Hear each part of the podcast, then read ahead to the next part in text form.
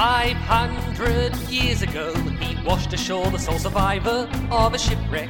And upon the skull of the man who killed his dad, he said, I'm mad, I must eradicate piracy, injustice, and cruelty. And all my sons will follow me, so evildoers will believe that this man cannot die. The Phantom! The ghost who walks. The Phantom! Enemies beware, the phantom's always there, but you won't find the phantom. He finds you. G'day, everybody, and for those who've come in late, you're listening to Expand the Phantom podcast. This is episode 152, which is a comics and news one. I am Jermaine, and tonight, or today, as you are probably listening to this, I am joined by Dan. How are you? Very good, Jermaine. Very good. It's um, it feels like it's been a while since uh, between podcasts, um, just the way that the recording schedule has gone, um, and it's good to be back talking Phantom again. Yeah, it's been probably about five podcasts since we've done the comics and news. Um, So, um, and obviously, life is a little bit different with COVID nineteen, and uh, and then we've had Kickstarters starting, and then we've had the awesome opportunity to interview some people as well, which have kind of thrown some of our schedule. But that's life, you know. Yep. Um, we've got we've we've both got our health. Uh, so as obviously as as we are recording this, the world is currently in a COVID nineteen uh, pandemic. Um, so we hope everyone is coping. Uh, everyone is staying safe. Everyone is doing their bit to try and stay safe. Um, Now we will. We do want to give a bit of a quick shout out to uh, a, a couple of creators who uh, we've been in touch with, whose family members have suffered from um, COVID nineteen and have been in hospital with various um, means of, of the sickness. So uh, Ewan Nicole and Henrik Sahlstrom, uh, big big shout out to you guys um, in Ireland and uh, Sweden, whose whose whose families have family members have suffered from that. Um, have any of your have you had any uh, sicknesses related to you in any way, Dan? Uh, no, we've been very lucky in Australia, and um, we've we've talked about this in the chat Mm. about how Australia, with a little bit of um, a little bit more advanced notice than a lot of other countries, and our geographical um, advantage, I guess, we have in this situation, have been very very lucky. Um, we and, and and I know WA. We've joked about this about how WA is always wait a while. Well, waiting a while has helped, and, and I know that you guys are particularly um, you know, it sort of got to you guys last, and you, you're reasonably unaffected um, over there, Jermaine. But um, we're very lucky in Australia to have it as good as we have, Yes. and um, the the economic downturn is probably going to be the big one for us. And um, everyone is affected by that, and we would both know people who have lost their jobs or Yeah. um, are hanging hanging on to their jobs just through government assistance at the moment. And so, um, again, we're blessed to- be in a country that has the opportunity to provide that sort of assistance for people. And we hope that everyone who's listening to this is coping as well as they possibly can. And um, you know, And it, life's tough for all of us, and um, but you know, we'll get through it. Well, it looks like it's been tough for you, mate. It looks like you've cut back on the shaving, uh, saving a few dollars on, uh, on uh, shaving upstairs. So, um, yeah, this is this is, and I guess anyone who's watching the YouTube can see that I've certainly. Oh, you do usually shave my head, but um, on the very last day when the kids at my school, I'm a teacher, um, when the kids left, they joked in my class that no matter how long we were on quarantine, there's no way I'd grow hair. And so I said, challenge accepted, and I haven't shaved since. And this is what I've been able to produce. So um, hopefully they get back soon because it's hot and uncomfortable. I don't know how you people with hair do it.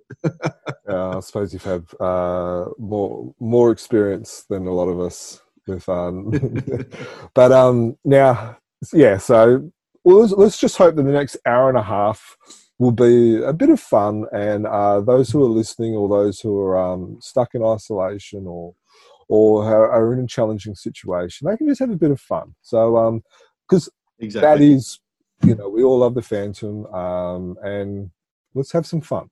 So we'll get exactly. we'll get straight into it. So, on that same topic, um, Supernova Sydney, which and Perth, or let's focus on Sydney basically, um, is is pretty much an Australian mecca weekend. We joke about it. We've been going. I've been going for about a decade now. Um, and you've I think this would have been your third or fourth time. It, this year would be my fourth, yeah. And so you know it, it's it's a big weekend for a lot of Australian fans, um, and so Supernova have just recently made an announcement that they're going to be pushing. Uh, the, the, the weekends, which is Sydney and also Perth, back in August. Now, that it's interesting in following some of the chatter on that um, is rather interesting as people are, uh, are looking forward to it, are hoping that it goes ahead, and then you get those that are whether you want to call them more realistic or more pessimistic, um, they have something different to say. So, I, I actually had a chat with my wife about this today. Um, and so if Sydney goes ahead, I won't be going um, purely because uh, where my wife works, she works in a in a in a school and, and stuff like that, and so you know she's asked if if I can be a little bit more responsible and not uh, and not expose myself to a, a possible situation over in Sydney. So um, yeah, I, I, won't be going. Um, I'm I'm going to let her remember that that I'm doing this for her. So when I buy something later on, I can use that as uh, leverage. I feel like you might have already bought the thing that is going to be the leverage. I've got a few things in the in the file. So what about yourself, Dan? Um, uh, look, I, I think it's um, Eh, good on them on Supernova, I guess, for clinging to the faith that they might be yeah. able to do it. But I've got to yeah. say, it's it seems really ambitious and really optimistic on their part. And there's probably all sorts of financial wheelings and dealings behind yeah. the scene that mean that they've got to make this sort of announcement rather than a cancellation. But gee, it's hard to see it going ahead. We're a long way away from having gatherings of more than 500 people. How quaint that rule seems to be now. Back, you know, six weeks ago when they said we're not going to do that. Um, yeah. it, it, just seems really hard to think how it's possibly going to go ahead. Um, you know, you, have mentioned schools. I'm a teacher. My wife's a teacher. Um, there's no way that, um, and, and, you know, you don't want to get stuck in a border quarantine situation either because we've both got state. We're both in states with closed borders. So, um, no, I'm. It's off the table for me. So it sounds like there'll be no Chronicle Chamber representation at Supernova this year if it does happen to go ahead. Um, but honestly, it feels really ambitious to think that it might. Yeah, and I think I think you're right. I think there's some legal reasons why they have to do it. That's me look reading into it, and like you, I I'm pleased that they haven't just said no, that's it, we're not going to do it. You know, they've kind of put their foot down and said no, we're going to do our best to get this going. Because for a lot of people, and you know, we've joked in the past, but for a lot of people, this is a big weekend some people are only allowed out of their house once a year, and this is probably it. um, but I, I'm, I'm not sure if you saw it before, but I, I've joked that I don't know how social separation will work in a place like Supernova.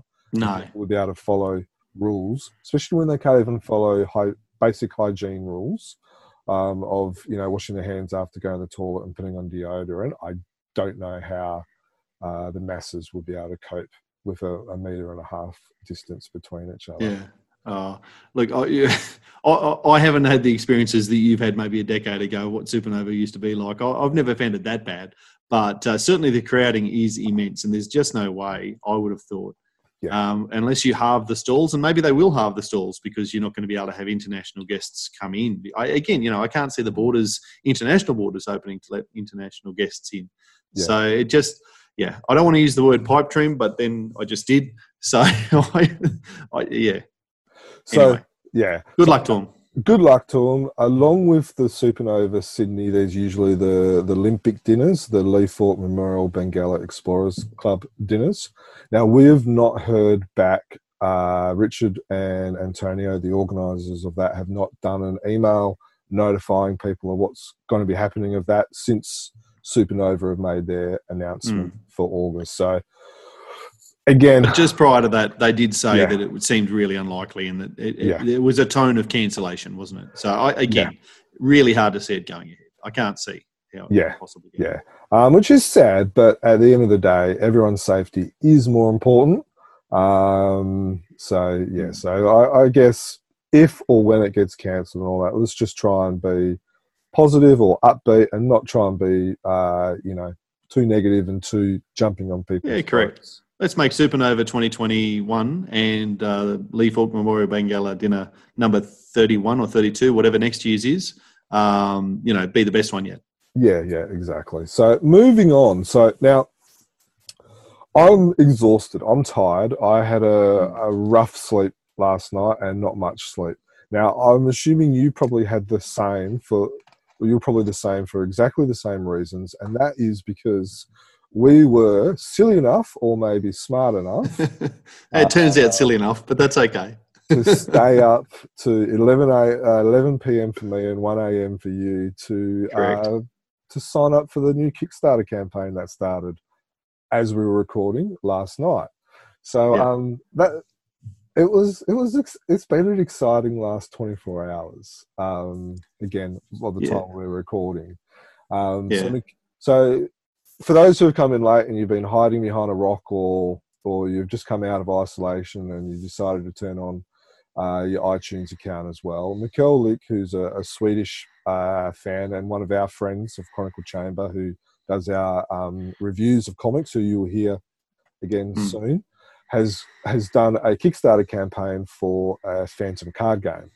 Now we've done podcasts on it, we've done articles on it, we've got a um, uh, around the time this gets ne- gets released, there's going to be a article um, uh, with a game demo. There's other game demos and other reviews and stuff, and so you know the good news is the status of the time of recording it has been fully fledged. Uh, fledged. It is funded. Fully, fully We're up. It's it's done. It's, it's purchased. It's done. Yes. So if you've signed up, uh, you now have to basically pay for it. So um, make sure there's money in the bank account at the end of May. yeah, and, and, you get your excuse ready for the missus when she asks, "What's all this money coming out?"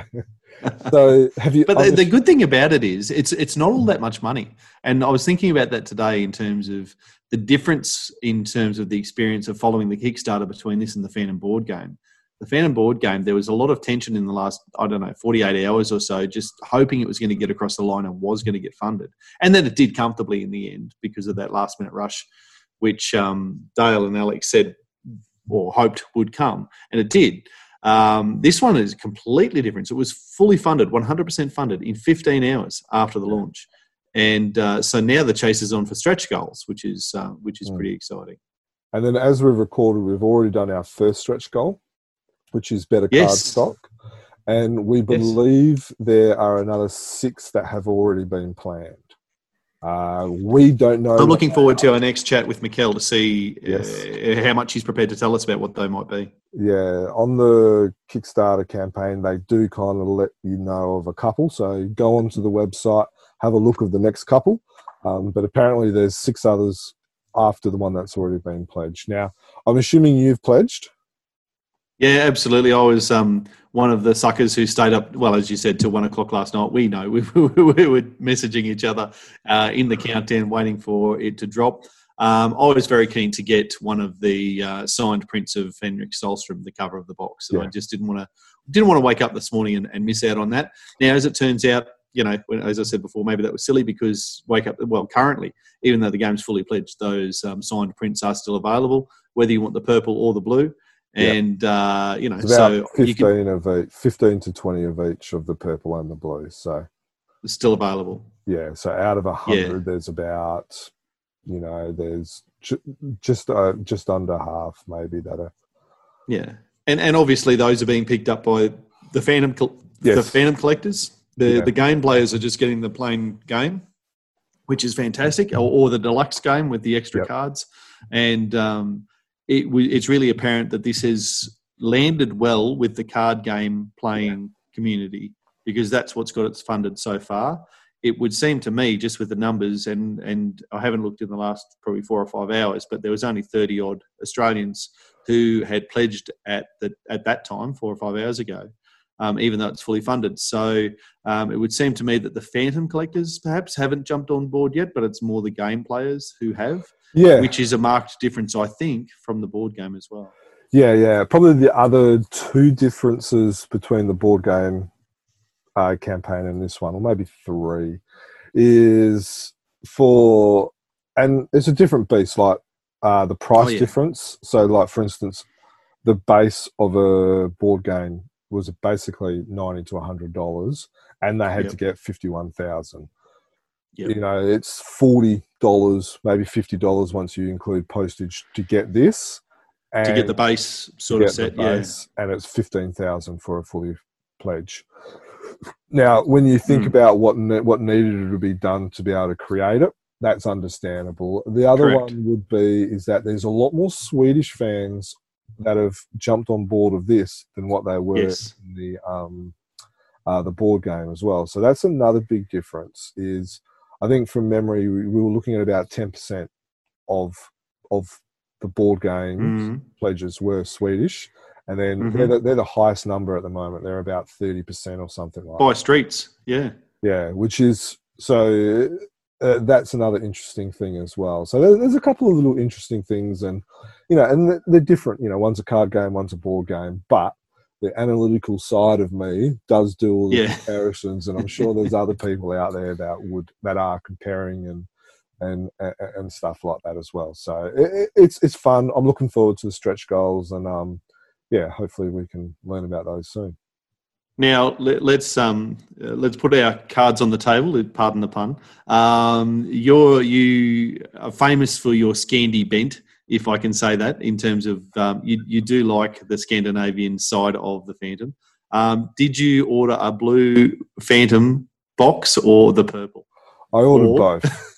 yeah, correct collector's answer. yeah, yeah, yeah. And, and that's the completest side of me where, you Yeah. know, and to be honest, and this probably wouldn't come as a surprise, but I did actually prefer the purple, I mean, the blue version over the Yeah.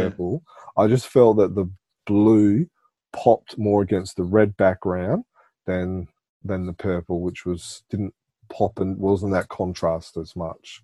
So if I had to go, if I had to stick to one, it would have been the blue one. yeah, no, fair enough. Fair enough. All right. So while we're in Sweden, let's talk about the fact that in one of the last, I think it was two issues ago, they did their announcement for the best Fantomen story. Now, this was some interesting results, and we've got an article on the website and stuff like that. So have a bit of a look at it. Now, there's three things I really wanted to kind of touch base on, or maybe four. Uh, the art has been a little bit different in some of the stories that won.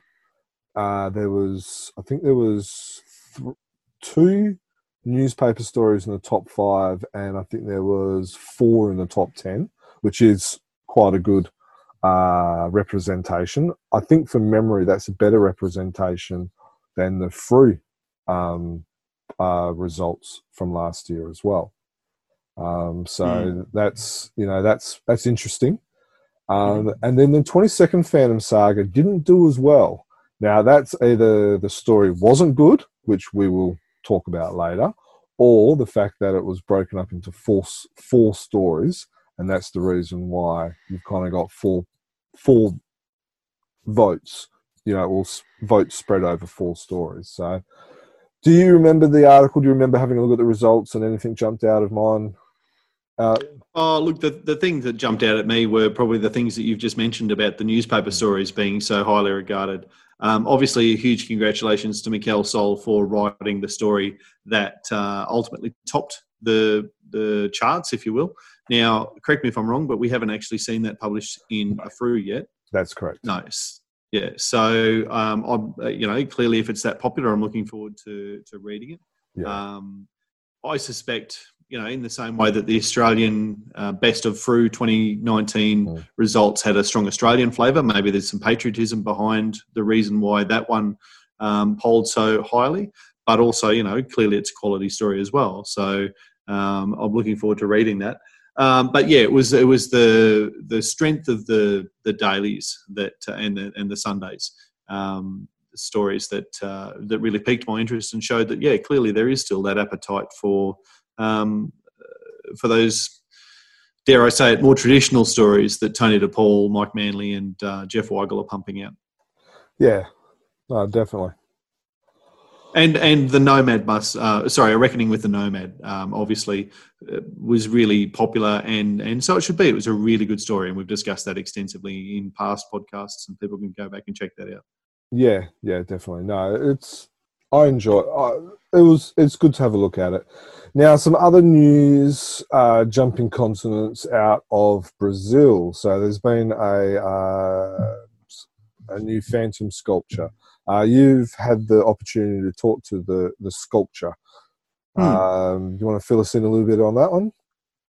Yeah, so Fabio Colt's his name, or you know whatever the pronunciation of Colt is in, in Brazilian. Sorry, Fabio. Um, it's not a licensed product, which we should say up front, because a lot of people, um, you know, that's very important for a lot of people, and, and I would say um, I certainly prefer licensed products above unlicensed products. Mm.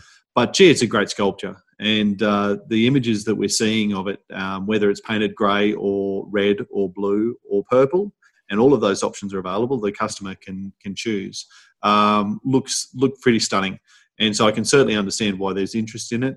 Um, he's gone very limited in terms of the numbers that he's producing, 50 total, um, and that that isn't 50 purple and 50 red. That's 50 total sculptures that the uh, that the customer can then decide what colour they'd like theirs to be. So it's going to be a very limited um, piece, and uh, yeah, it, it's good to see someone having a crack at it um, from the interview or the, the messenger chat I had with him. And I should say up front, and, and a lot of people I think who are um, querying some of the posts he puts on Facebook, um, and, and the, there's a language barrier there for sure. And I think people need to be understanding of that when they're in conversation with Fabio. There is certainly a, a language barrier. Um, but uh, look, he's enthusiastic. I'm really excited for the fact that he's got plans for another couple as well. And um, yeah, we'll, uh, looking forward to seeing what they look like. You mean small designs, not another bust type of thing. So you like uh, that's what you mean, right?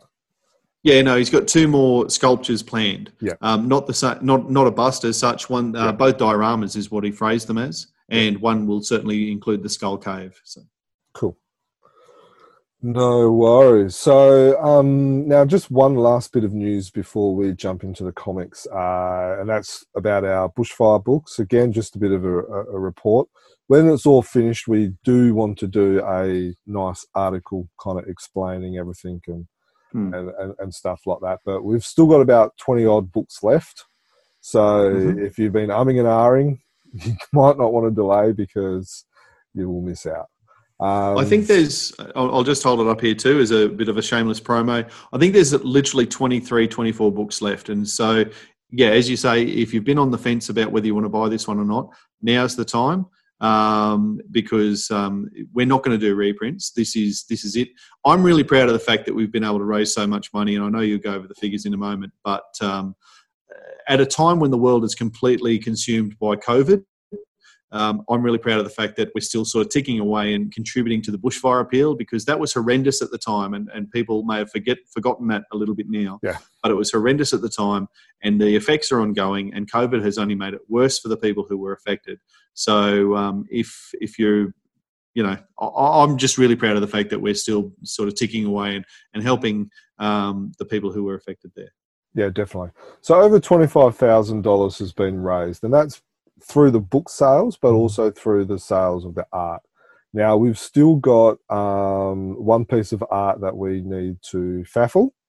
Um, we haven't forgotten about that, but purely with things that are going on at the moment, and Dan's uh, will talk so you can have a look at that if you're watching it on YouTube. But with the things that are going on, we've just kind of held off for a little bit, and we want life to get back to normal a little bit, and then we'll faffle it in some one way or the other. So you just yeah, want to exactly talk? Right. So, yeah. Yep. So uh, just holding that up again, I know I've showed this in a previous podcast, but that's the Keith Williams piece that appeared in the book, and we will, of course, make sure that that is uh, faffled in some way or funds are raised out of it. So um, that that little twenty five oh, little the twenty five thousand dollar figure that Jermaine has just said, we'll just give that a last minute boost with this, perhaps as a part of the celebration of selling the last of the books. Whenever we, yes, yeah. Awesome. So thank you for everyone for either contributing or um, uh, purchasing your copy. Um, so what we'll do is we will jump over to the comics. So we're going to hear from Mikel. Now, Mikel's the man of the moment at the moment with his uh, Isn't he? with with the um, with the Kickstarter campaign. So Mikel, over to you, buddy. Today I will be talking about three issues number 8, 9, and uh, double issue 10 11.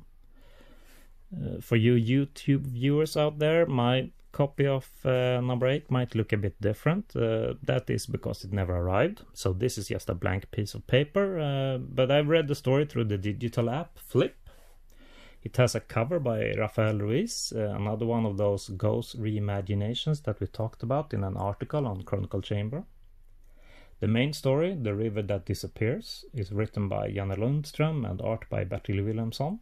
It's published first in 1970 and it's never been translated to English.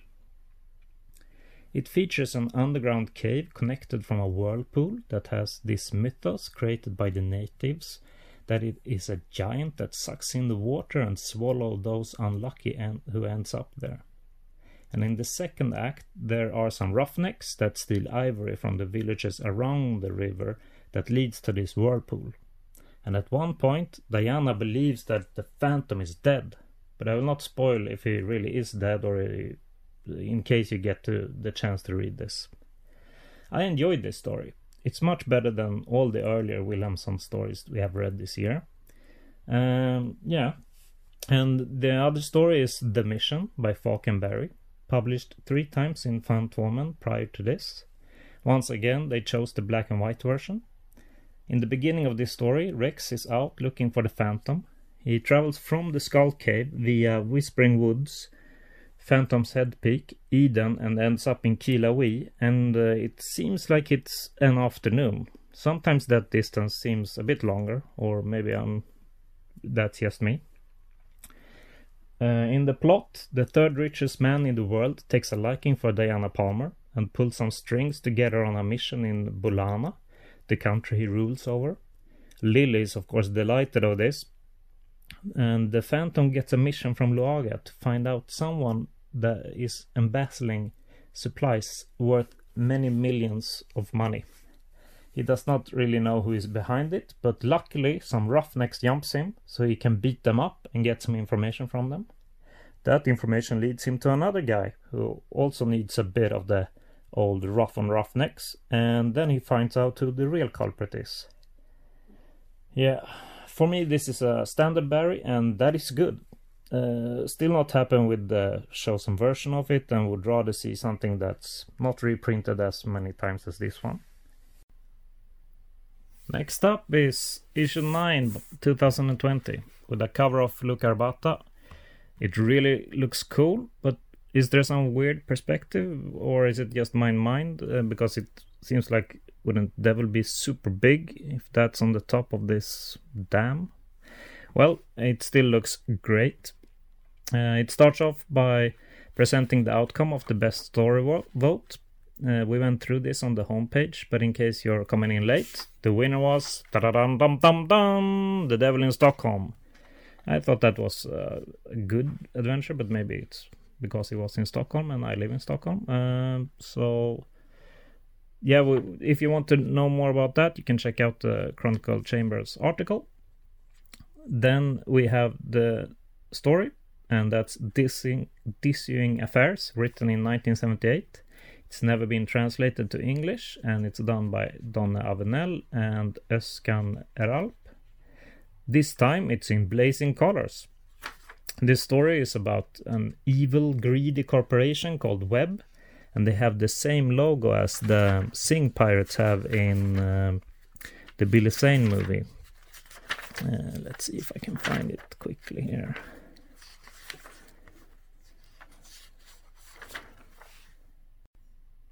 Here it is. Maybe not the exact same logo, but uh, it's a bit similar at least. Um, and it happens a lot in this story. The Phantom destroys Webb's properties one by one until he uses his cunning to solve the bigger issue.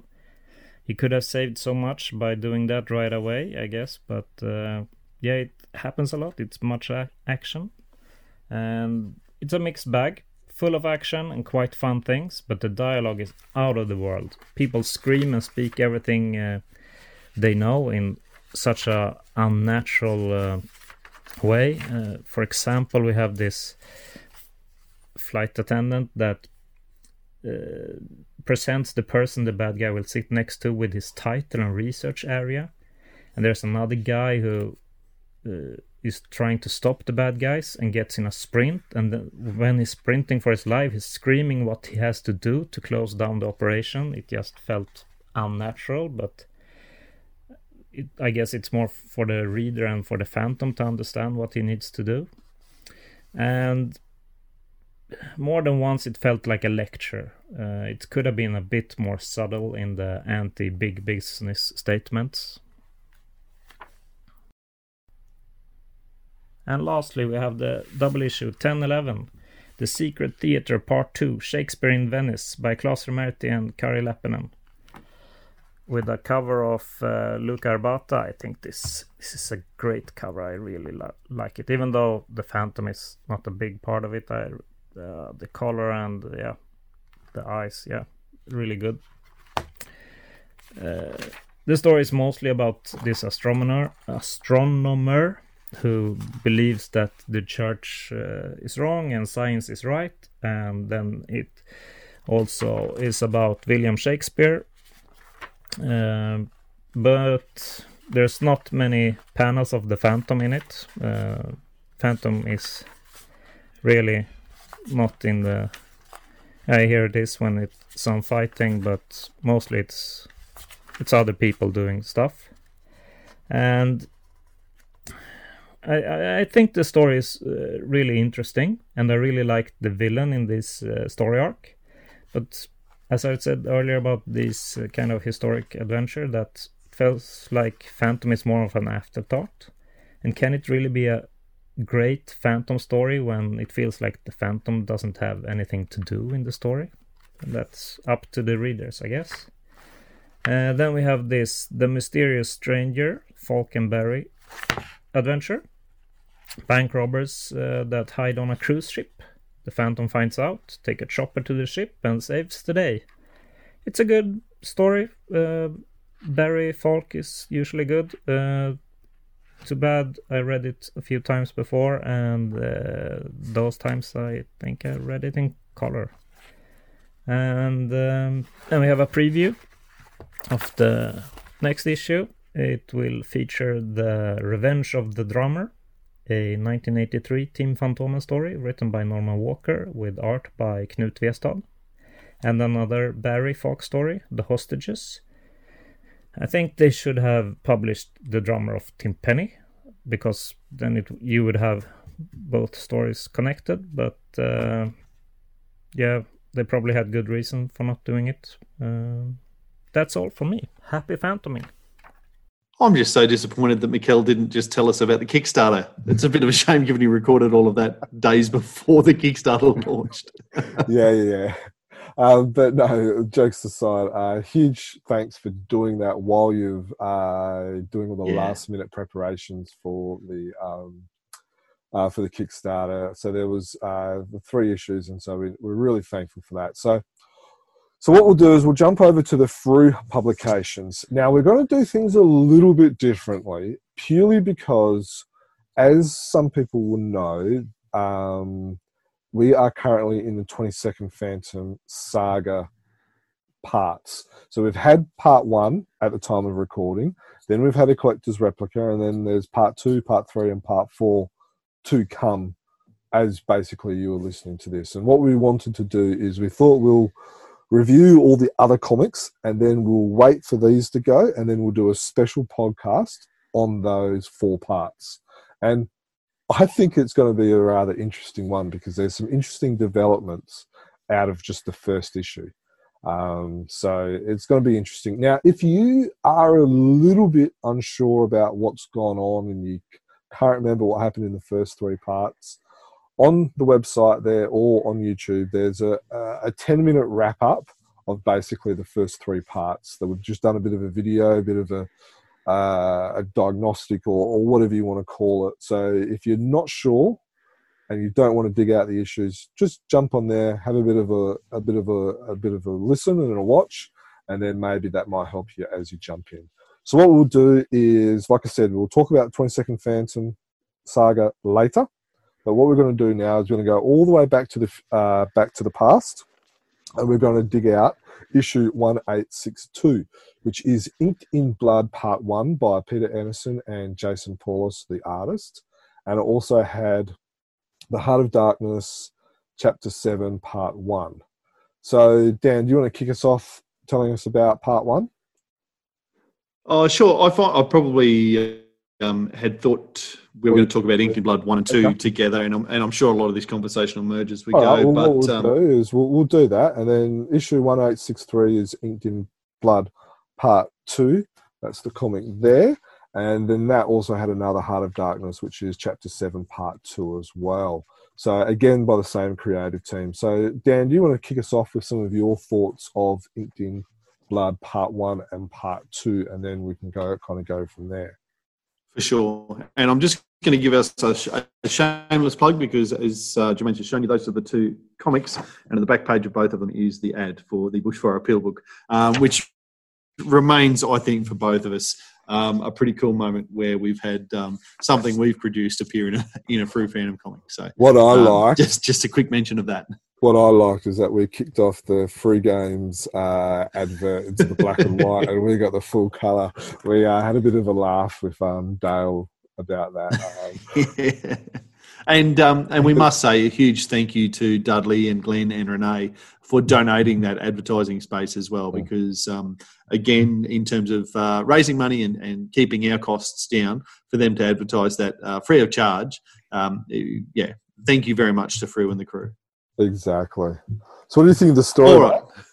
Yes. So the story, um, I, I quite enjoyed it. It's a it's a really fast paced read, and um, particularly, I guess, the start of um, the the double parter. The fact that there's, um, I was really taken by the fact that there's so little dialogue for the first three pages of part one. Um, I think there's two speech bubbles in the whole of the first three pages. Sorry, there's three speech bubbles, but one of them is actually in a comic, and I'll get to that in a moment. Um, so there's only two speech bubbles in the story um, in the first three pages, and, and that was a really interesting way to start. We often hear uh, from when we have our, our interviews with creators, whether they're writers or artists, about the way that they want the pictures to tell the story. And um, that was done really effectively here, I thought. So um, that was that was really good. Um, the stories are really quite fast paced. There's action every second or third page, and uh, it's constantly moving, constantly shifting. And the way that it sets up at the end of the 22 pages for a bit of a what comes next, it really does does leave you on tenterhooks um, for the next part, which I thought was quite cool. Mm. So yeah. that was well structured and uh, and well written. I thought. That's the problem with the Frew comics now coming out once a fortnight is that when you get a part like this, you got to wait another two weeks. well, I, I've um, I've learned my lesson, and I didn't uh, I didn't read part one until I already had part two in my in my possession, so I knew I could just pick it up and keep going. Yeah. Now, uh, one question before I go into it is in the Golden Eagle, which we reviewed in episode one forty eight the Phantom, and this was a sticking point between uh, the three of us. Actually, we all had varying uh, opinions on it. The Phantom borrowed, and I use the word borrowed in in uh, in um, little things. As in, kicked the rider off. Yeah, he borrowed a motorbike. Now, in okay. this, in Inked in Blood Part Two, he borrowed a motorbike as well. Now, do you do you feel as I don't want to use the word outrage because it's probably a little bit dramatic, but do you feel the same? Uh, I can't think of the right word, but did it? Did you kind of have the same feeling as what you did in in the Golden no. Eagle as what you did in this one? No, I didn't at all because in Golden Eagle um, there was just a motorcyclist riding past, and the Phantom Fly kicked him off and then took his bike, and we had no inclination about who the cyclist was um, it could have been just Joe Public riding past. Um, it, it, it, wouldn't have been too hard, I would have thought, to set that up as a bad guy, and so therefore you go, okay, fair enough. Phantoms. So what about know, a cop? Him. No, well, it's different because the cop's over having a hamburger, and, or, or a hot dog, ordering a hot dog, and the Phantom quite clearly just doesn't have to punch him or kick him off his bike. He just walks over and goes, "Well, I'm just borrowing your bike," and he's using it for law enforcement purposes. So you know, I'm, I'm very comfortable with the, that's that's um, in the fine Phantom tradition of um, you know uh, what's the word commandeering vehicles to be able to do what he needs to do. The the issue within the Golden Eagle was, Was the kick? um, you know Was it the was kick? the kick against Okay. potentially a very So innocent bystander. So it's not so And, much uh, look- the stealing the motorbike that upset you, breaking the law. Where, in a sense, this is probably even worse because it's it's a government property, and you're and you're stealing something from the policeman, which means he can't do his job, i.e., he can't save someone, or or or something like that. It's the fact that he kicked him that upset you more. Uh, well, I guess um, I am a motorcyclist and I've got my own bike. And the, the last thing I want as I'm cycling down the road is someone to just fly kick me off my bike. I've got nothing to do with it. So um, if the policeman's off having a hot dog and not saving the innocent party, then by all means, the should use the equipment to do it. Yeah, okay. So, but I reckon he probably broke more laws in this story than what he did in the Golden Eagle because then he also ruined police cars in the car chase as well. So, Oh, that was their fault. They didn't have to go up that ramp. so I, I, I raise all of that because it was a bit of a discussion that we had, and then like the next issue, there was another one, and and then I just I had a feeling that it wouldn't have been as. And I, I I take your point about the kick and stuff like that, but I just thought it was interesting that you know that Yeah. Yeah. As I said, the Golden Eagle just needed a one frame to demonstrate that the, or, or one dialogue bubble or something would have uh, made the motorbike rider a bad guy and so therefore all good. justifiable. Absolutely. All right. So no, I had to raise that. Uh, I had a good chuckle when I read that. I thought, oh, I can't. Oh, look, I even wrote it down because I didn't want to forget about. It. I have no it, doubt. and because I wanted to ask you that question in the podcast. Now, the the thing that gets that I found interesting about this story is we've talked about this several times. Is about stories that could be condensed into one part or could be um, what fleshed out, I guess, to be two parts. Now, I reckon this was one of those stories that has been fleshed out to become two stories. And one of the reasons why I say that is because Jason's using huge panels. Like, if you're looking at it, like, this is probably one of the, you know, on page 17, you know, like, that's probably one of the more condensed uh, pages, and there's still only five panels on there. And then if you compare that to, say, like an Egmont or a Team Fantomen story, there's a lot more panels per page than what Jason has done on here. So I reckon this was has been a story that's fleshed out. Another point that I reckon this is is because if you look at the last two pages of the story, where you've got part two. Of part two where you've got um uh what's what's her name? It's it's Maud Maud is what's the wife's name? Maud, yeah. Yeah, Yeah. that's right. So you know she's trying on the clothes, which is two pages, and it's fun, but you know it's it's kind of like it's to me that's another indication that it quite possibly was a um, fleshed out a little bit to get to two pages. Um, Now, Oh, look, there's no doubt that the last two pages are an epilogue, if you like. three pages. You know, no, no, I think the last page, if we're looking at page 22 of um, part two, uh, that that could be the end. You know, that Yeah. could comfortably be the end of the story. The the last two pages, 23, 24 of part two, are definitely like that. That it's an epilogue. It's Hmm. the end of the story that sort of ties the whole thing together. It makes him, and I don't mind it. I don't. No. I'm not in love with the character of Maud in this instance. Like it's, um, you know, I'm glad that's not Diana who's doing that because it wouldn't fit the character of Diana.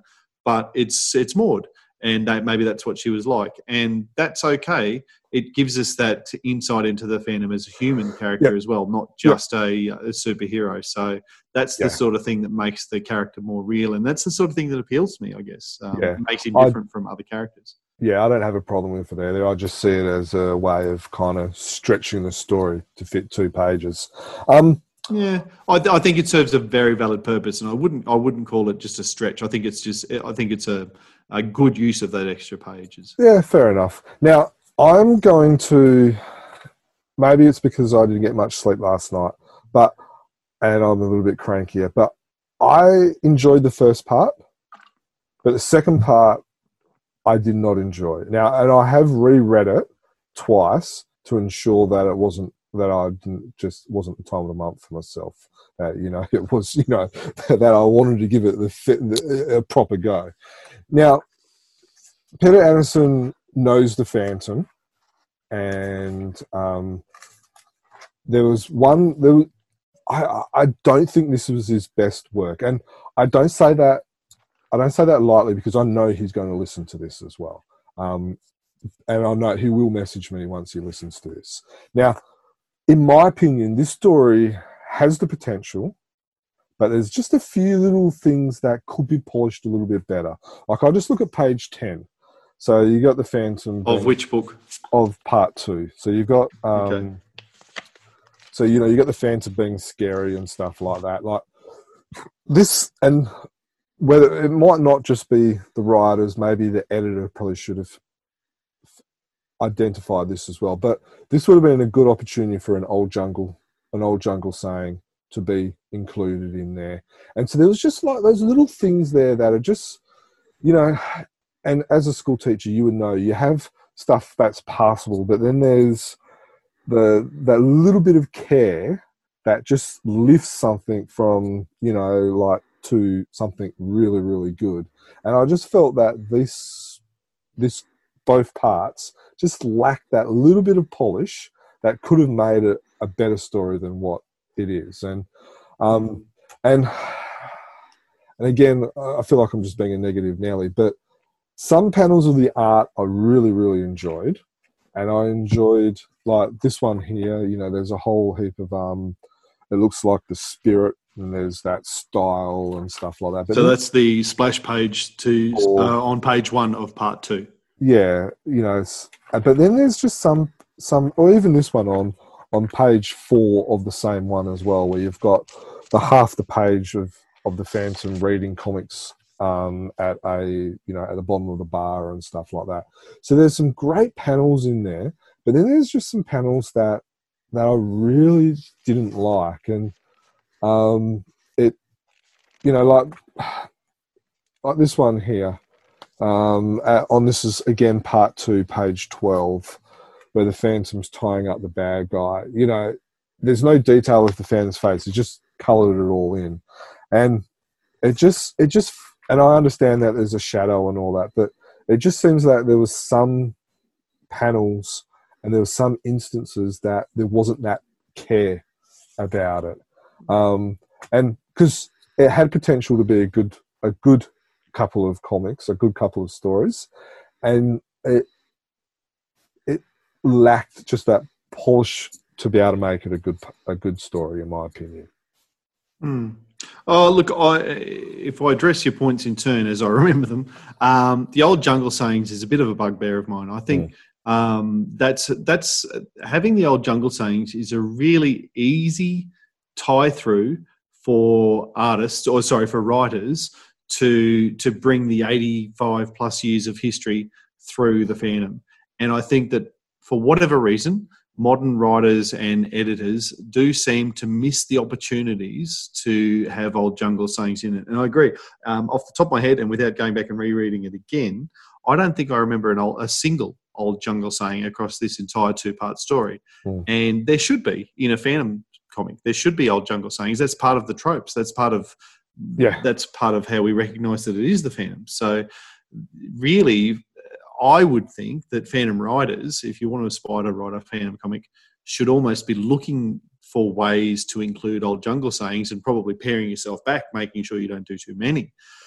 Anyway, Yeah. that, that's that's that's certainly not um, um, just Anderson at the moment. That seems to be something that's No. been happening for many years. But So- I also reckon partly of the blame needs to be at the editors as well because they get Yeah. it and they get it before it goes to print. And they should be going, ooh, ooh, ooh, let's stick an old jungle. this is the moment. This is Yeah. the moment that when the when the Phantom speaks, you know, you listen, or you know, what type, Yes. you know, the Phantom can freeze the blood of tigers, or you know, there's all those different types of old jungle. My, uh, as far as I know, there's something like 150 old jungle sayings that have been created, and we've seen in the last, uh, I'm going to say, two to three weeks. Um, Tony DePaul has created a new one in the uh, newspaper strip. Now that's his prerogative, and and um, uh, from my point of view, he's the, the, the ones in the newspaper stories are the only ones that count, of course. Um, so I'm I'm only counting the, the, when I say 150, I think that's um, uh, from the newspaper stories. Now I would almost have a you know two A2 uh, A3 posters above my desk if I'm the editor going of just all of those old jungle sayings now where can i work these in? And which how can i mix these up and and use ones that haven't been used heaps before? And that sort of stuff. And all it um, takes is putting one or two in a story. Yeah correct. So look we're, we're absolutely nitpicking if we're looking at old jungle sayings but it is it's a classic trope of the character and we'd love to see more of them um, used so that we continue to have that differential between this and, and every other comic book character. The other reason why i think things like that are important is because of the argument that we have and a lot of the time we play it up and stuff like that because it's a bit of fun. But there are people that are very staunch in the way they read it and if it's not Lee if it's not Lee Falk it's not phantom. And so the old jungle sayings are just one of those things that can help keep the old fuddy-duddies happy yeah. Because it's like, oh, there's an old jungle saying, oh yeah, I remember reading this story which had this jungle saying. So it fills the connection. It, yeah, there's the connection, gives them all nice, warm, fuzzy feelings, and there's a bit of fun, and that's what comics should be about. That's so. It was just one of those things, and maybe I'm expecting too much from some writers and editors, but you know, and I know Peter Anderson is a Phantom fan, and he's read Phantom comics longer than what I have. Yes. I ex- maybe I hold him on a higher level than others. But uh, sorry, mate, but I expect I expect more from him. a little bit. Uh, let's have some hashtag OJS in the next story. uh, we're, uh, we're, so going to get a, uh, a message. Yeah. Now, I'm. Uh, you also mentioned Jason Paulos's art, and um, I'll. I will also be the first to admit that not every page of Jason's art is for me. Um, aesthetically, I probably grew up on a different Phantom. Um, you know, I grew up on Sy Barry's Phantom and um, also loved Wilson McCoy's Phantom and have come to love Ray Moore's Phantom. I didn't love him in the early days, but I've certainly got a whole new appreciation for him now. I, I, hear what you're saying about about Jason's art. I, I don't know if, if, the, the lack of care is necessarily the right word because I think he he yes, puts. I don't think it's um, that. Yeah, I, I think he um, I think he works very hard on every panel. Um, it's just uh, it's just not quite for me his style in terms of a um, of a full Phantom story. That said, there are some pages that I absolutely love, and I think that he's drawn the, the absolute nuts out of, if I can use that term. But um, but it, it won't suit everybody, and that and that's art. It's yeah. it's yeah. Um, subjective, and and what um, I may not like it, but you know the next person may just love it. So mm. who knows? But um, yeah, I, I, enjoyed the art and and things like a dark face and that sort of thing. I, I do see that as the shadows and that sort of stuff. But uh, yeah, it's um, it, it's a it, it, art is for different people, and then that's in the eye of the beholder. So yeah, I, I wouldn't I wouldn't like to see Frew, and, and no, absolutely no offense, but I wouldn't like to see Frew suddenly use Jason for all of their stories. Um, but I'm certainly happy for him to be in the rotation. There's no doubt about that. Yeah, and I think it's important that we do get a rotation of different artists because, like you said, yeah. you know, people have different tastes, and it's and it's good to be able to have different styles because it it can appeal to more people. Yeah. Um, and you know, you know, if there's more people that are appealed to it, there's a likelihood that there's going to be more comics sold, which means we're going to keep getting more fan comics. So. Correct. and look, even even just the fact that the guys haven't missed a beat in these unprecedented times and uncharted waters and all of the other cliches that are going around. Um, they haven't missed a beat, and we've still been getting our comic every fortnight and all the rest of it. So yeah, um, exactly. you know, we, we're very lucky. All right, so moving on to one eight six five. Now again, as we've said before, we're not reviewing 1864, which is the first part of uh, the fight with Singh, which is the um, 22nd fe- uh, saga. We're going to do a whole podcast on that, and that could be an interesting um, podcast. So make sure you listen and subscribe to us so you don't miss out on that. So this is a collector's replica issue number 23. Now, this has got some great stories in it. It's got uh, the Scorpio part one and part two, which now if you've been listening to some of our other podcasts, the Scorpia and Scorpius, they kind of sound sim- similar. And of course, the Scorpius is a series that uh, creator Shane Foley is doing for the Phantoms uh, Giant Size, which is uh, like a sister publication for Frew. So that is based off this story in a sense. So if you haven't read if you've read Scorpius but haven't read Scorpia, make sure you pick up issue 1865 because Scorpia is a good story. I, I enjoyed it. And then the other story is um, The Phantom's Engagement, uh, which is the Wilson McCoy version and not the Sy Barry version that most people would be familiar with. Now, I will admit the art scanning and printing in these stories is actually quite nice. It's it's crisp. It's not fuzzy. Uh, there's a lot of editing involved and stuff like in the originals, but um, you know, there's been worse. Um, have you got anything you want to say about this? Um, I really, really enjoyed dipping back into this world, into Wilson McCoy's world, and into the the 1950s stories. Um, I caught myself and, and um, I, I, should have known better. I, I, I, always tend to skip the message from the publisher because I don't like the spoilers and I like to get straight into the story. So I just opened this and read it, and the because of the nature of their countdown, they've got part two of Scorpia before they've got part one, and um, I didn't realize that. So I read part two. You sort of pick it up and go, "Oh, this is." Yeah, this feels like a weird start to a story, but that's okay. I kind of know where this is going because I've read it before and uh, so that was fine. And then I get to the next part and I go, oh, that's right. This is part one of what I've just read is part two. So it would have been nice for those to be in order in that sense, I suppose. Well, but look, I agree yeah. with what you said about the quality of the scanning and the the reproduction. And I, I just really love Wilson McCoy's art, and I really love the simplicity of these old stories. So, mm. um, yeah, I, and and again, maybe it's the, a symptom of the times that I'm enjoying getting back to remembering what I loved as a child and that sort of thing. But I really, really, really enjoyed uh, this particular replica series issue. Yeah. So just something a little bit interesting. Issue one three one, which is that cover there, which is the Phantom and Diana uh, embracing. If you're listening to us on the podcast and not watching on the YouTube, that is actually one of my all-time favorite Frew covers.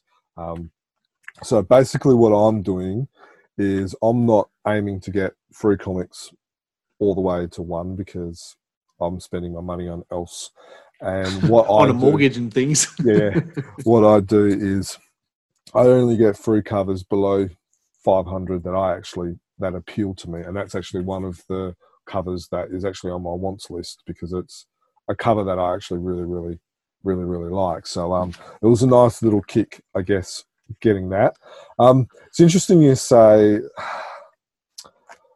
they should have just done one three two and then one three three. That just makes more sense. Yeah, one would have picked up that the numbers were around the wrong way, but people would have got confused with the story. Um, I also find it interesting in the in a recent message from the Phantom. No, in a recent letters in the back of a comic. I can't remember which issue it was, but one of the people actually makes mention that they should change the covers every five issues instead of every 10 issues. So um, I can't remember who said that, but that's something that we've been saying quite often. And uh, Dudley, if you need a bit of a tally to be able to push you over the edge for that decision, put me down for changing this cover every five issues instead of 10. Yeah, and look, I'll, I'll, probably vote for that as well because as much as I love this um, this issue, and I think it's Clayton Barton is the yes. is the artist. Um, if you go for ten issues in a row, that's two and a half years at the at the ratio of four of these replicas per year. So it's a, it's just a long time to see the same um, cover come around. Uh, so I, I, I would probably vote for that as well. All right, cool. So we're actually making good time, guys. I hope um, you are enjoying it and you're having fun. Uh, remember, that's what this podcast is all about, and that's what the fandom is all about as well. Let's have some fun in time. So, what we're going to be talking about now is the Frew trade paperback number three. Now, I must admit, I had a real good, I had a real smile on my face when I saw that Frew release this. Um, you know, it was just like it, it just, you know, maybe I'm getting soft or something like that in my old age and having daughters. But it filled me with a nice warm feeling seeing this trade paperback. So, um, uh, you know, I, I, I liked it. Why? it was it, it's a, it's a great story, and then the fact that they, there's the um, a sequel or the you know the prequel that goes with it, which is following the tradition that they've already done, um, and it's it's it's presented nicely. Now, in my opinion, part six is not is probably the weaker story out of the six, um, but it's still fun. You know, it's nice to get it in color where we've only where Australians have only ever seen it in black and white. There's a lot of probably uh, non-Australian readers that will probably pick this up as well, uh, especially probably the Indian community because it is in color and it's of filming and filming is quite popular over there as well. Um, and I really, really like the idea of them publishing a collection of old or classical, whether it's newspaper stories or Team Fantomen stories, and then creating a sequel or even a prequel to go with that. It just it makes sense to me, and you know, and if you're looking on YouTube, you'll see behind me I got a whole bunch of hardcover books and stuff like that. It, you know, that's something that I like, and so I I really enjoyed it, and um, two thumbs up to Frew, from my opinion, for doing this. Yep. Um, look, I um, would commend anyone to go and have a look at our um, YouTube review of this because um, I filmed that probably last weekend. Um, that was very much focused on the the trade paperback as a product, and as a product, uh, I stand by it. I gave that four and a half good marks out of five last weekend, um, and it is. It's a really solid product as a as a um, as a package, something you can put on your shelf. It's got those color pages, as Jermaine has said. It, it captures a, a five part story that was uh, probably seminal for us. It was around the time I certainly remember buying these off the off the news news agent shelf. You might have had to go backwards a little bit to collect these yeah. ones, I think, Jermaine. Um, but it was certainly a story that I remember coming out at the time. Um, talk more about the story in a moment, but the fact that I remember it from then suggests that I must have engaged with it pretty well. I'd be interested to know whether Frew are choosing which ones they put into trade paperbacks based on sales or just based on the ones that they really enjoyed themselves. Either way, it's uh, you know it's a choice. I but, doubt um, they've got the sales back from 1994. Uh, you wouldn't. You know, it depends on how, how good Jim and Judith were with their um, with their record keeping. it's probably not in an Excel document. It's fair to say. I reckon if it was written down on a bit of paper, so it probably got thrown out during the move. Um, well, it would have existed though, I think.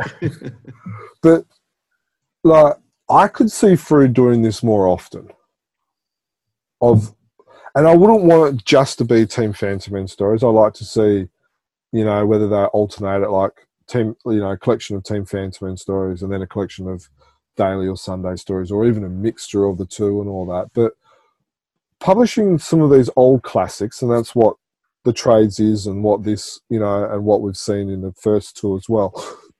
I, it just it makes sense, and then the idea of creating new stories that can fill in a hole or, or or, or whatever. And you know, if you go through if you go through Lee Falk stories, pretty much every single story, they're they're quite easily, probably eighty percent at least, quite easily there could be a um a prequel or a sequel in some form. Like yeah. I saw a panel today from um I think it was the the Phantom was riding after an adventure with the Golden People, it was with the flower, the golden flowers, and then there was there was a previous Phantom that had the adventure, and so he's retelling story, and all we see is like about four panels of a previous Phantom, and you know then the Phantom has a question like, you know, what was that like, or something like that. So you know, a quite easy sequel would have been the Phantom finishes that adventure, and then he goes into the Skull Cave and reads about the fourth, tenth, thirteenth, whatever Phantom who has that adventure. And you know, that's you know, there's there's heaps of stories like that, and um, it's something I would like to see more. Yeah, and and look, to be fair, the, the trade paperback number three, the Triads, is the first time that they've um, that Frew have extensively republished a, a Team Fantomen story.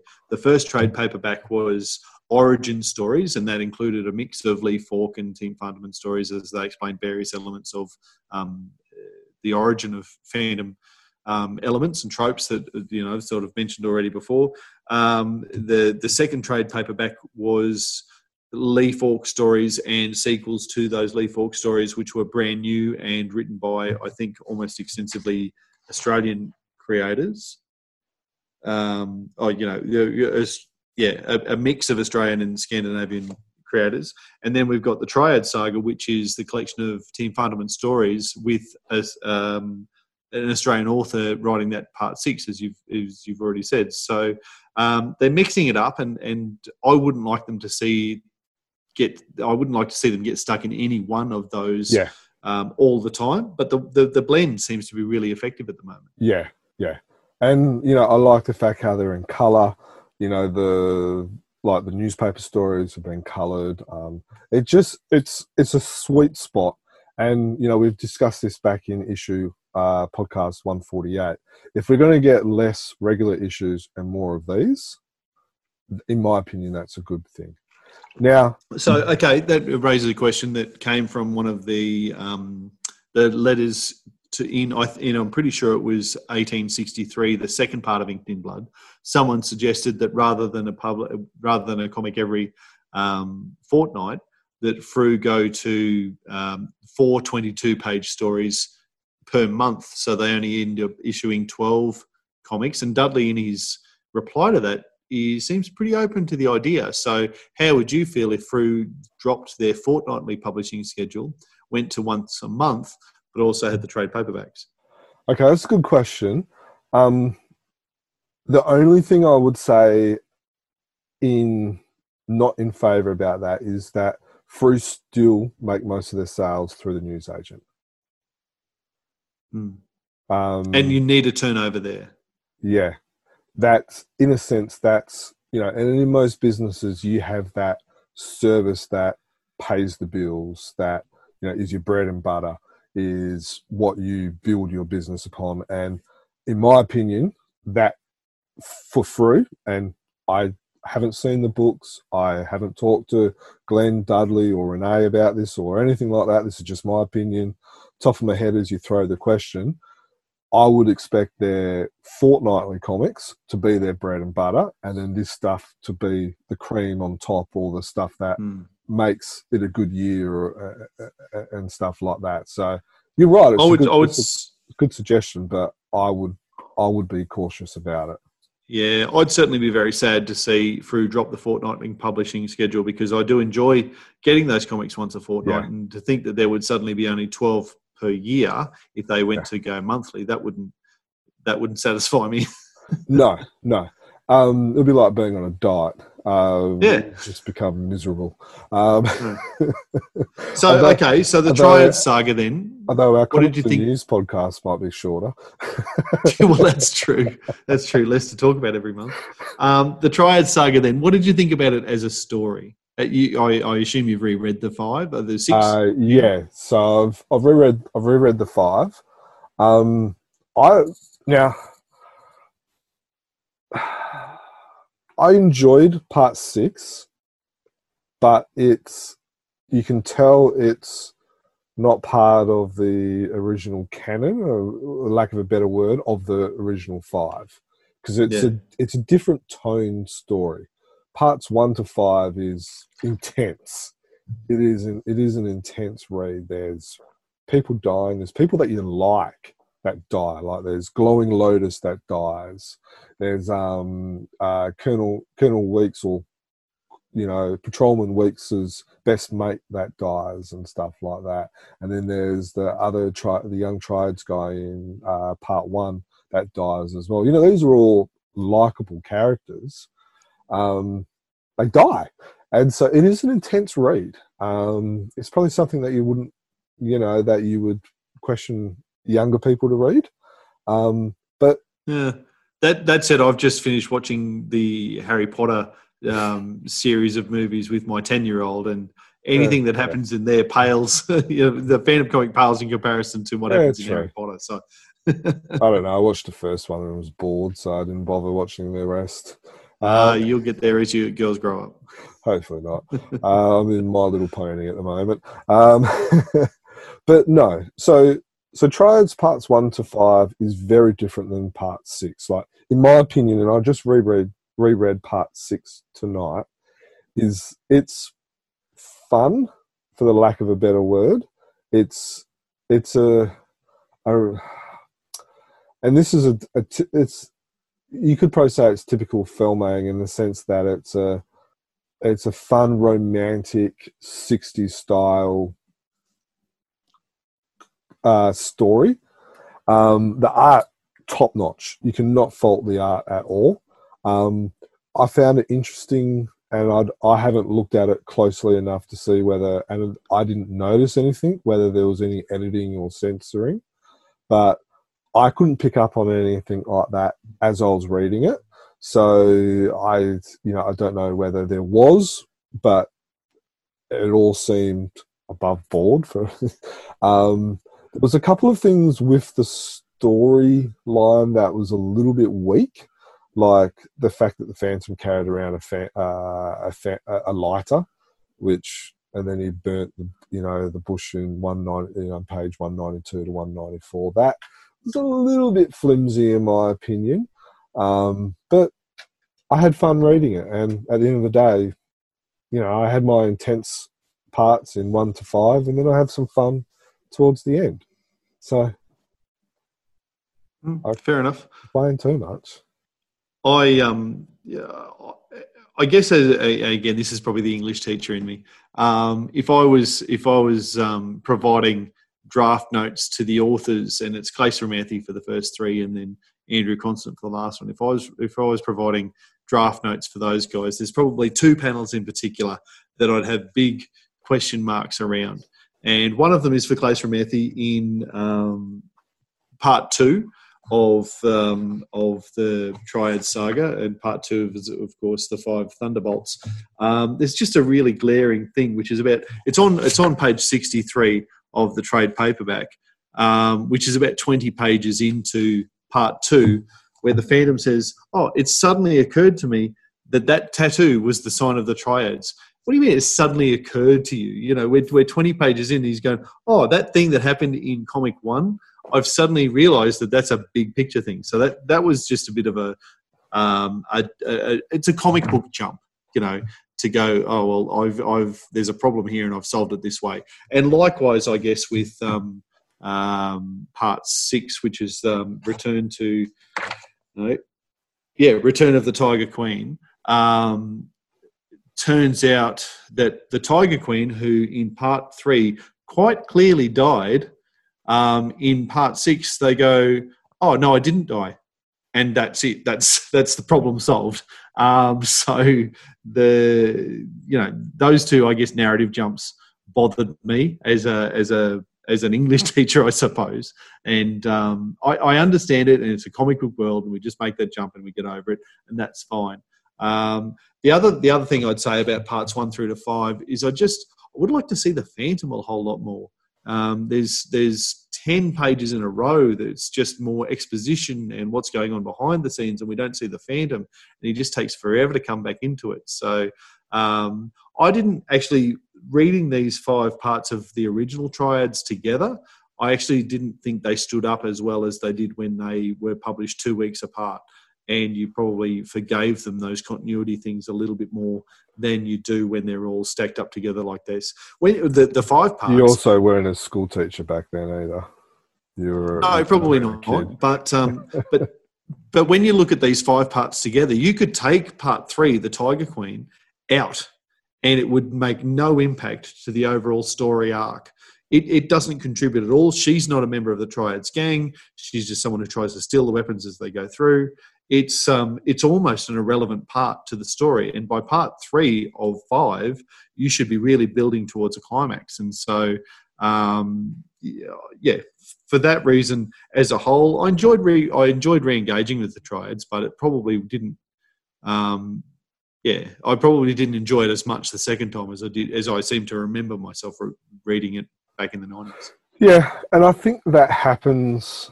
I think that's natural, and it happens probably a lot of the time. Like if you, you know, if you pick up even a Lee Falk story you, that you would have really, really enjoyed as a kid, and you read it now, especially as a school teacher compared to a kid, you you will pick up more on the plot holes, the more that, and then even doing the podcast as well. You know, that's what we do. We look at things, we dissect things and stuff Yeah. like that as well. That said, that said, I've uh, and I've just said the collector's replica. I really enjoyed revisiting that. So I do think that in the, you know, we all know Lee Falk's a genius. We wouldn't we wouldn't be here doing this podcast if he hadn't had a brilliant idea 80, 90 something years ago and then written so many quality stories. It, it, it's very hard to walk in the footsteps of Lee Falk. Um, it's it, Triads is a good story. I enjoy. I like the fact that it came together as a trade paperback. Um, but yeah, Yeah. I didn't. Yeah, the the, the collector's replica series was um, quite an enjoyable dip back in nostalgia. I didn't get that same feeling from the Triads. Fair enough. Well, I did. I enjoyed it a lot. Okay, now something. Last that- one, last last thing that I should say, and I didn't put this up in the YouTube um, review, and I did that on purpose because I don't, you know, the YouTube review, you're trying to be positive and and uh, not pick up on any of the negatives. I also, you know, we need to be honest and forthright. I really this continues to niggle at me. It's the uh, the cover of the trade paperback, and if you're on YouTube, you can see me zooming in on the Phantom's belt on the front cover of the trade paperback. There should be a skull on that Felmang. There should be a skull on the belt buckle of the Phantom's belt. I wonder how many. If if this is the first time you've noticed that, let us know. Or if you noticed it straight away as well, let us know as well. It'll just be interesting. It's something. Uh, once after we talked about that, I read a Phantom story. I can't even remember where it was, but they also had the belt, the skull insignia missing from the belt buckle as well. Uh, as I had a bit had a bit of a chuckle with that. Felmang's obviously not the first person to do that. No, and then, and look, I guess in conjunction with that, there's a number of times through the Triad stories that the Phantom's skull ring is on upside down for whatever reason. And if he was to punch Well, somebody, for an uppercut. skull- He's, he's, he's turning around because he knows I'm going to uppercut you. And He's a quick thinker if he can manage that. it's like um, oh, was it was it Sherlock with uh, Robert Downey Jr. That movie in it where he foresees how's the fight's going to go. It's simply a case of that. The Phantom's like foreseeing how it's all going to happen. He's flipped don't his ring around. I'm going to uppercut this guy, so I'm going to flip the ring upside down. So that way, you know, when he gets skulled, it's, uh, it's the right way. Anyway, um, yeah, we have to talk about the President Kennedy's uh, graphic novel. Um, now, we've got, as this comes out, there will also be a video review of that as well. Um, so you could review of that. Basically, again, very similar. That kind of talks about it, talks about it as a general overview, and it's also uh, just the one of us, uh, in this case, Dan, reviewing it as well. This is going to be a bit of a discussion with two of us going backwards and forwards, like we just did with the triads as well.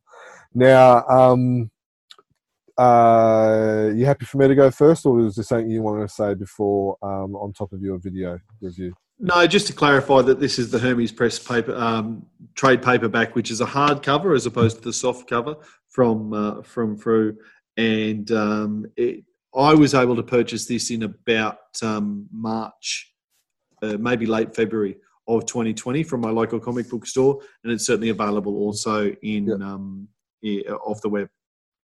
Yeah, and if you um you know if you're in Australia or something like that, there's places like you know you can always do it via Amazon or Booktopia and stuff like that. Um, so now this it, it's let me say up front that it's good that we've actually got this because this has been uh kind of like the boogeyman or the you know the uh, Moby Dick type of you know uh, for for Herms. Um, well, there's a couple of those, but um, this is out. The story is out. The story is printed. This you know, and people can actually read it after getting the first part and then having to wait a good year. I think it's even close to two years as well.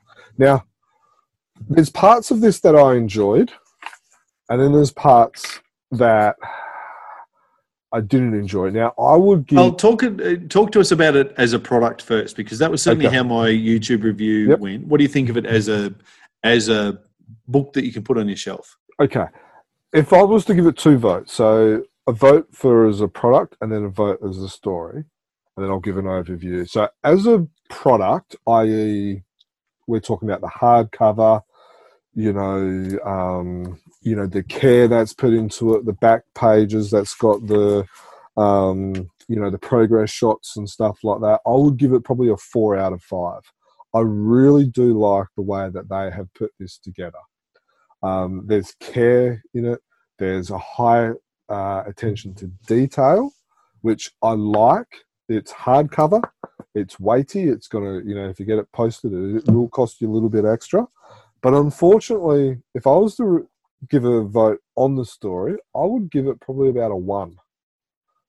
Um, I'm probably, and again, I'm not sure if this is uh, just because I'm tired tonight, but I've read it three times now to see if I can Oof. get it to change my mind. Gosh, Uh, I read it back in December. I read it when uh, I thought we were going to discuss this back in 148, and then I've given it another read tonight as well. So I have done my homework on it. I have tried to to not be just a, a reactionary type of person on it. I didn't like it at all. Um, there's a few things in it. Now, Ron Goulart, he's a great writer. Now, I was talking to some other people, and they made the mention that there was very heavy in the dialogue, and I'm sure you're probably going to say exactly the Mm. same. I recently and Ron Goulart, we should say, was uh, responsible for at least some of the Avon novels. Um, Yes. So wrote those prose Phantom stories back in the '60s and '70s. Yes. Now he also wrote a Moonstone story as well. I can't remember which one it was. I think it was Treasures of Bengala, which was the fifth graphic novel. Now that is also a very text heavy comic, so it is his style. Ron likes using words. Um, he'll probably be good on this podcast. Um, now, Sean Joyce was the penciler. Now, I will admit, like, I look at his pencils in here, in the back of the book. If you're listening to the podcast or if you're on YouTube, you can see it there. Now, his pencils are amazing. However, I look at those pencils and then I look at what has actually happened in the print quality. In my opinion, there's a stark difference. So, at first, when I was reading this, I was rather negative against Sean. I still am because there's still some aspects that I think he has stuffed up on. Um, but I don't. I think a lot of the fault has to be on the inker. Whoever inked it did not do the pencils justice, in my opinion. Now, some things that I didn't enjoy this was there was a lot of excessive bum and lingerie shots. Um, you know, like this one here on page 17. I just don't think that's necessary. And then there's when the Phantom um, talks to Diana. Next page. Again, is it really necessary? I don't really think so. And then there's ones when uh, I should have written down the page number. Um, I think they were at a cafe or something like that, and or it was the secretary of the president or something like that, and she's kind of added in to the center of the panel, bending over or something like that for purely no reason at all. So Well, those are Sean Joyce's choices because he's, Yeah. When you've just praised him for the pencils, which I agree with, um, those are his choices. So Yeah, yeah, yeah, yeah. And you know, I did say that I'll give him a bit of slack on the inking, but yeah, I didn't like some of his choices on there. Now, I find it interesting. Um, I don't know how to word this, so I'll just say it and it'll come out wrong. Um, I'll be interested to see actually who was the editor of this story and whether it was Dan or whether it was his daughter. Um, because there's some scenes in there that uh, I would expect a male probably to approve, but a female would I would normally expect them maybe to pick up a little bit on and question it. Um, now, also at the start of in the first one, the fonts are way too small, especially at the start. Um, any When- of the narrative boxes in particular. yeah. It's just, it's really hard to read. It's really light as well. And so you're almost having to get your head right to it just to be able to actually read it. Now, there was a couple of other things that I wanted to pick up on. Um, it's in the first part. This part here, page 16. So, um, so the Phantom's going to the American consulate. All right, this is so. This is the American, consulate, and he's rocking up in his Phantom costume, walking down Main Street uh, like he's in his trench coat. That, you know, we talked about about the jungle sayings, and you know, we had a go at the writer for that. We need to have a go at the writer for this one, and also probably the the editor who should have picked that up and said, ah, ah, ah, he needs his trench coat on. Sean, go back and redraw it back on. Um, that Oh is- no, the the doorman says, "Welcome home, Phantom. Mister Caleb is expecting you." So the doorman just knows, oh, this this guy. Well, that's the Phantom. That when does that ever happen? It, And- you're absolutely right. It's completely outside the Phantom universe. and it's the American consulates. I I would give them a little bit of slack if it was the Bengalan consulate or something like that. Maybe, I said a yeah, bit of yeah, a, sla- a bit of a slack. yeah, yeah. I can see maybe how you could do that. But this is the American consulate where Americans don't know or shouldn't know the Phantom, where Bengalans maybe a little bit more, you know, oh yeah, I'm aware of the Phantom. But, you know, Team Fantomen don't make that mistake. You know. Um, so that was a rather big boo boo in my in my part. The other boo boo, which is probably more, I'm not sure whether it's a colouring issue, and this is one that um, I must admit I had to double check this. Uh, Aletha, or the, the journalist, at the start of the story, she's African American. Towards the end of the story, she's a lot more Caucasian. So the editing again of that should have picked up on that and asked them to put a, you know, to change the colours a little bit. I can't say I noticed that, but honestly, by the end of the story, I was paying way less attention. Yeah. to be fair. and and I don't know what happened with the art, and this is where I do need to praise Herms because obviously the, the art styles has changed a lot from at the start to towards there's- the end. The Sean Joyce is getting help with the pencils by the end uh, by part three. Yeah. Um, Raquel Raquel Lopez is assisting on the pencils by the time we get to the third story. And the it's a pity because I could live with Sean Joyce's pencils and inks, but towards the end, the art was getting was was worse than the story. Um, and it was that's a big al- call. and it was almost unreadable because of the art. I could I could have I could live with the story, the art towards the end was disappointing. But in saying all of that, you have to give credit to Herms to actually seeing this through. It would have been very easy to just to say ah, it's too hard.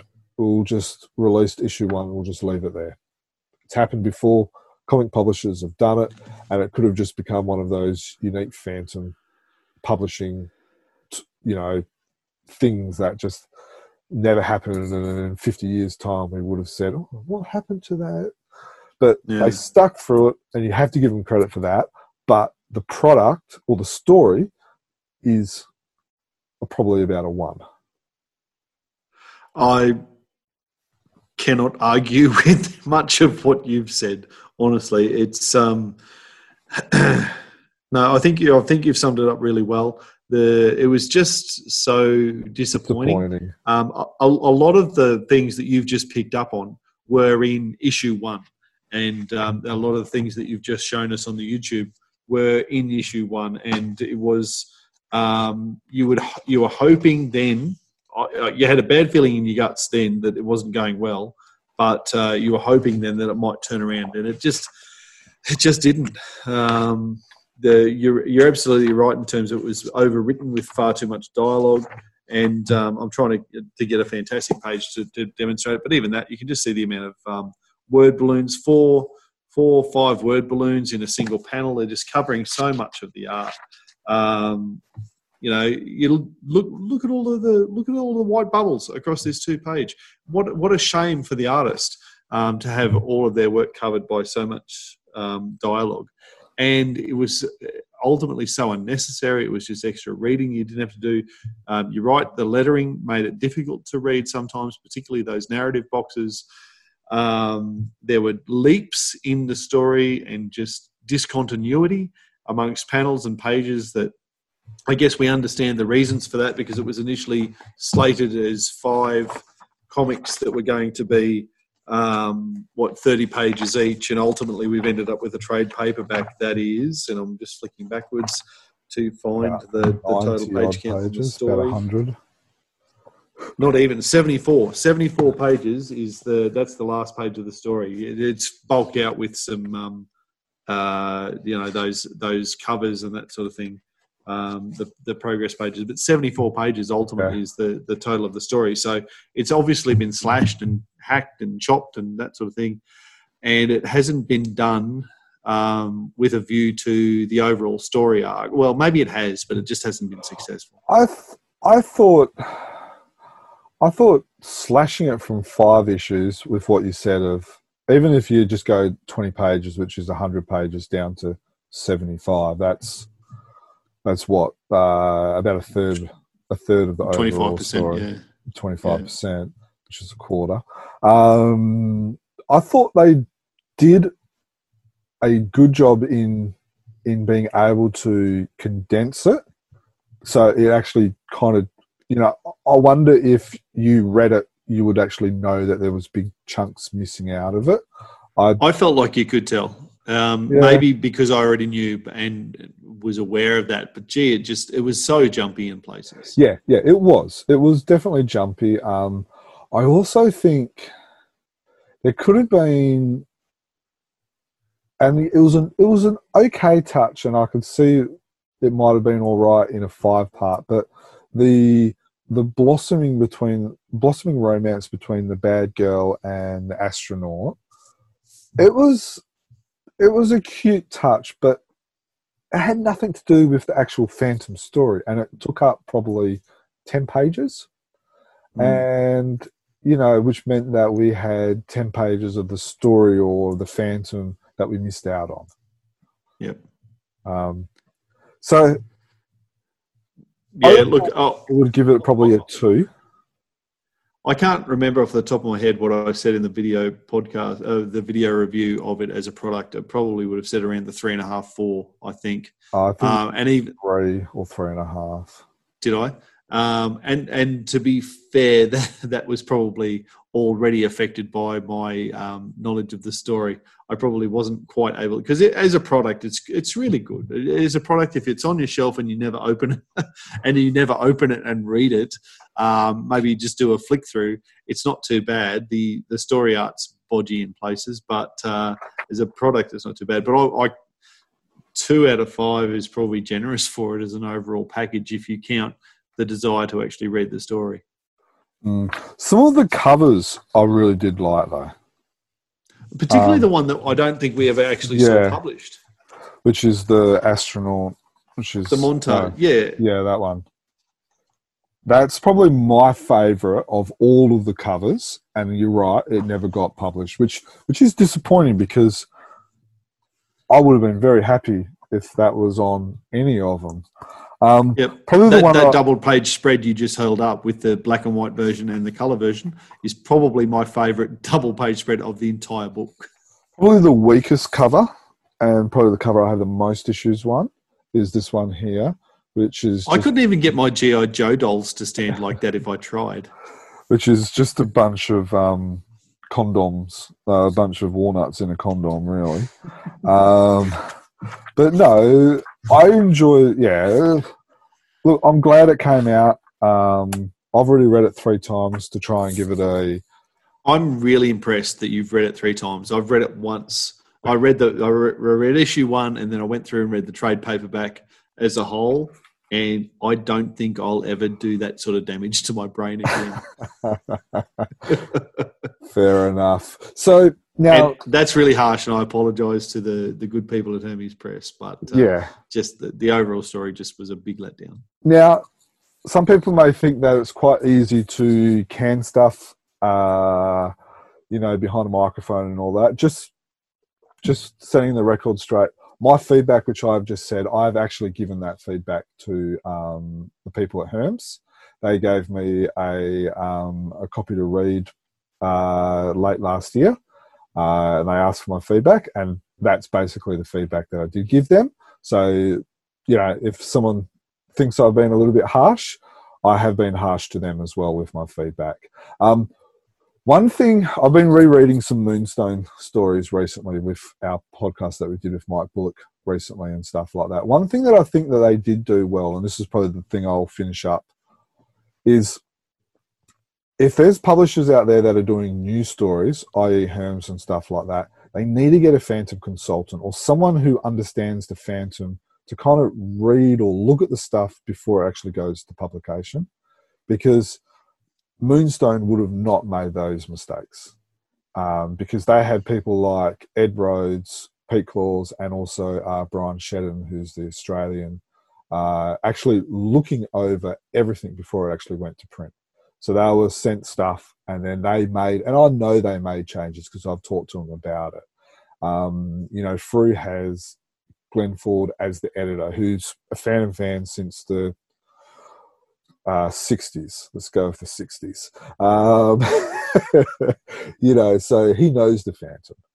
Uh, so mistakes like that wouldn't have gone through. Um, and you know, Claes Reimerthi has been writing Phantom stories since the 80s and stuff like that. And um, and I know he's involved. I've also got Andreas and there's some others and stuff like that as well who read over stuff as well if if you're if someone's out there and they are thinking about creating phantom stories. Do yourself a favor and get a consultant a phantom consultant. Most people would do it for free because most of us just love the fan and we want to see good stuff. But get someone out there to have a look at stuff before it goes to print before it goes to uh, pre-production because there's some mistakes in there that could have been fixed uh, with someone looking over it before it went.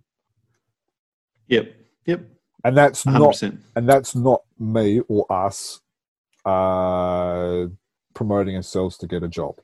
That's purely because if someone does that, we get a better product, which means we enjoy it and other people enjoy it as well. Okay, so now if you've enjoyed our reviews and stuff like that, or if you haven't enjoyed our reviews and you think we've been, or I've been a little bit negative, and uh, you want to tell us that you, um, uh, your opinion, you can do that via our social media and stuff like that as well. So uh, we will tell you the links about that in a second. But I just wanted to let you know that we are more than welcome to hear you give us feedback on our feedback of Phantom Stories. So, uh, Dan, anything you want to touch on that I haven't said before? Otherwise, we'll go straight to the outro. No, just to encourage people if they're listening to this and they haven't jumped on board with the card game Kickstarter, by all means head across to that. We're gonna I we didn't say it at the time, but I'm sure we'll provide a link to the Kickstarter in the show notes for this episode so that you can just scroll down and jump on that.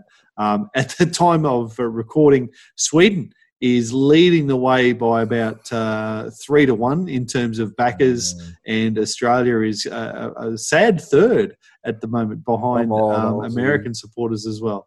So I'm a bit I'm a bit surprised that Australians haven't jumped on board a little bit more. Uh, by all means, uh, yeah, it's backed. It's going to be it's going to be made, and we've seen enough and talked to Mikel enough to know that he is ready to go. It's just a matter of getting the funds to send it to the printers and press go. It will happen. There's not the risk with this one now. Um, it, it's ready to go. It's going to be quick. So um, I'll, Mikel, if you're listening to this, I've now just staked my reputation on your efforts. So make it happen. But anyway, yes, if you're listening to this and you haven't backed it in yet, jump on the link in the show notes and uh, support the card game. Yeah, and even if it's just because you're an Australian and you want to get one over the Yanks or the, Correct. uh, or the Swedish, and if you're from those places, you might want to back it to keep us Australians down, so you can hold one over us as well. Um, let's get some Absolutely. patriotic pride going. Um, so no, we thank everyone for listening to our podcast. Um, we hope you enjoyed it. We hope you had fun. We hope uh, if you're stuck in isolation or you're stuck at a job or you've been swapped or or whatever, have some fun. Listen to our podcast. We hope that you enjoyed it. Uh, if this is one of your first podcasts because you've jumped on board because of another reason or a Kickstarter or or whatever, you can subscribe to us on our iTunes account, or if you're um, using an Android phone, you can also subscribe as well. Now, all of this is possible purely because of our Patreons. Now, uh, one of Dan's jobs in the next two weeks is that he is going to be updating the Phantom Preservation Project.